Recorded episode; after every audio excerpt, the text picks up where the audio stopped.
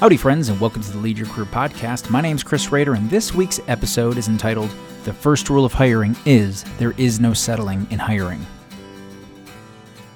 One of the worst things you can do as a company is make a bad hire. The investment it takes to get them up to speed as a highly functional member of the team goes down the drain the amount of time you'll need to micromanage performance issues, the toxicity they bring to the team and the culture, and depending on how well or poorly you handle this individual, will directly impact the way your top performers view you or their desire to stay at a company that is willing to bring on and tolerate those types of employees.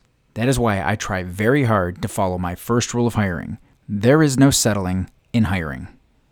If you're on the fence, it's a no. If you're not an immediate yes, it's a no. There are more candidates out there, and once you see the candidates who crush the interviews, the ones you're willing to move mountains for, who come in the door and hit the ground running, it will really put into perspective those on the fence candidates you were debating on.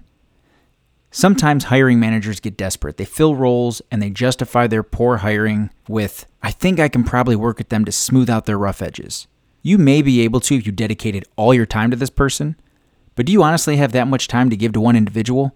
If you are spending the lion's share of your time reforming their bad habits, what else are you not working on to better your company, your team, or yourself? My first rule of hiring didn't start as my first rule. Throughout the years, it has gradually moved its way up my list, in part because my understanding of what makes a strong hire and what traits I wasn't willing to negotiate with evolved as well. For example, one thing I have found that holds very true is while you can teach a motivated person almost any new skills, it is much harder to teach an unmotivated person with the skills to be motivated. I will take a hungry, motivated person with a track record of getting themselves up to speed any day over an unmotivated candidate that has the technical skills I'm looking for. That's a trait I don't care to negotiate on and thus won't settle for less. Another great question to ask yourself when looking to hire someone is Would I be willing to work for this person one day? If time plays out and this person finds their way into a leadership role over some part of your career, would you embrace working for them?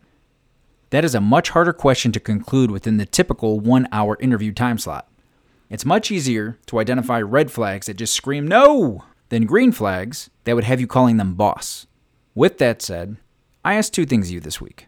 One, if you're a recruiter, hiring manager, helping out on an interview or job shadow, never settle. The short term gains of filling an open slot are not worth the damage a bad hire will bring to your team, company, or group. During the interview, ask yourself Would I be willing to work for this person one day? That will keep you honest. Two, if you are in a position to hire someone, this doesn't have to be for a company, it could be any group, organization, or even someone doing some work at your home.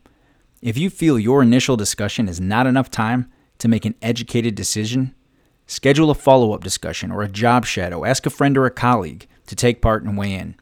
Do what you must to make the most informed decision. This rule is not a foolproof plan to staff your team with the best possible talent.